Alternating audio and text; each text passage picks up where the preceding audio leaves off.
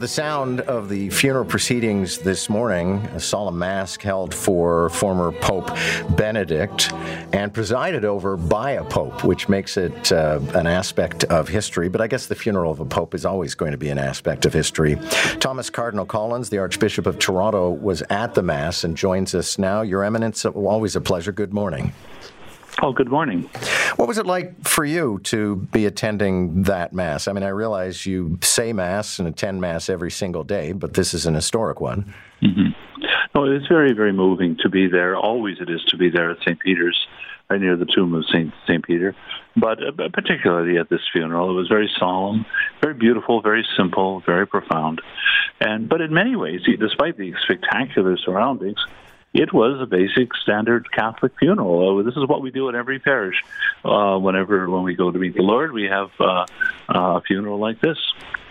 So it was very, yeah. very beautiful. I, I wonder, you know, this is a very personal thing, I guess, but what goes through your mind? I mean, you're a man who's dedicated himself to the church, to the notion that there will be an afterlife, and you're attending the funeral of somebody who presumably is now there.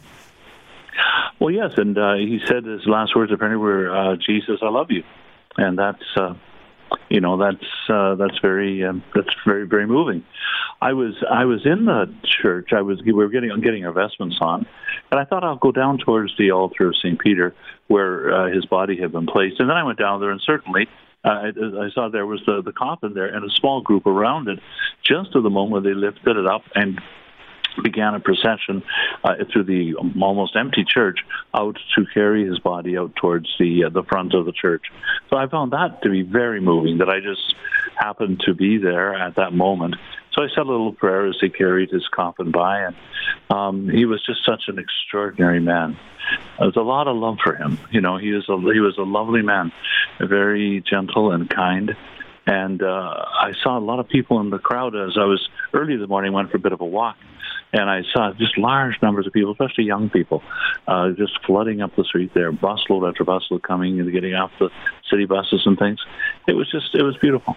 Well, and if I understand correctly, Thomas Collins, uh, you were appointed by Pope Benedict, so I guess that makes this, you know, has added meaning. Well, that's true. He appointed me Archbishop of Toronto about, was it, 15 or 16, 16 years ago now. And he appointed me, me a cardinal uh, into February the 18th, 2012. So uh, you know, there's a certain personal touch, and I I have on my my I have my cardinal's ring, which he in a special way designed a statue of Peter and Paul and a little thing representing Our Lady, and then inside it is his crest. That's with me all the time, and I I think of him at that, and uh, I just and he he touched the hearts of many long before he was pope because of his teachings. He wrote all these wonderful, simple, clear, profound books, uh, and uh, so I think uh, he'll live on uh, in teaching uh, in a very special way for centuries and millennia yet to come.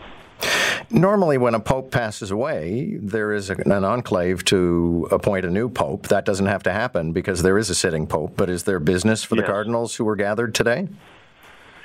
Not, not really. I think we all were there. There were a lot of cardinals there, uh, and I, that is amazing. Just we, we were sort of speaking with one another in the uh, the place we were putting our robes on. And then after, there was a very moving ceremony. We all came into the church, and then we lined the the, the center aisle of St. Peter's, and then as they carried his coffin past. So we were all there.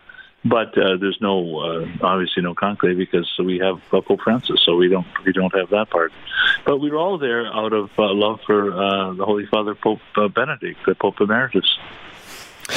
And again, something I learned in following the services today. Uh, apparently, the, the late pontiff was buried inside three um, caskets. Is there a reason for that?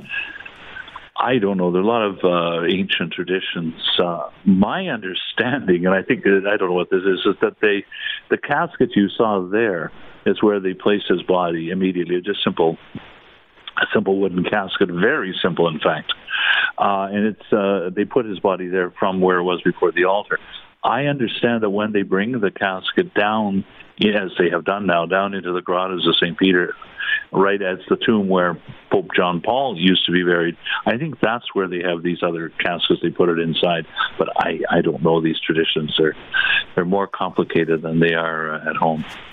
Your Eminence, always a pleasure. Look forward to seeing you back in Toronto. Okay, I'll be back in a few days. Thanks for okay, joining God us. God bless. Bye bye.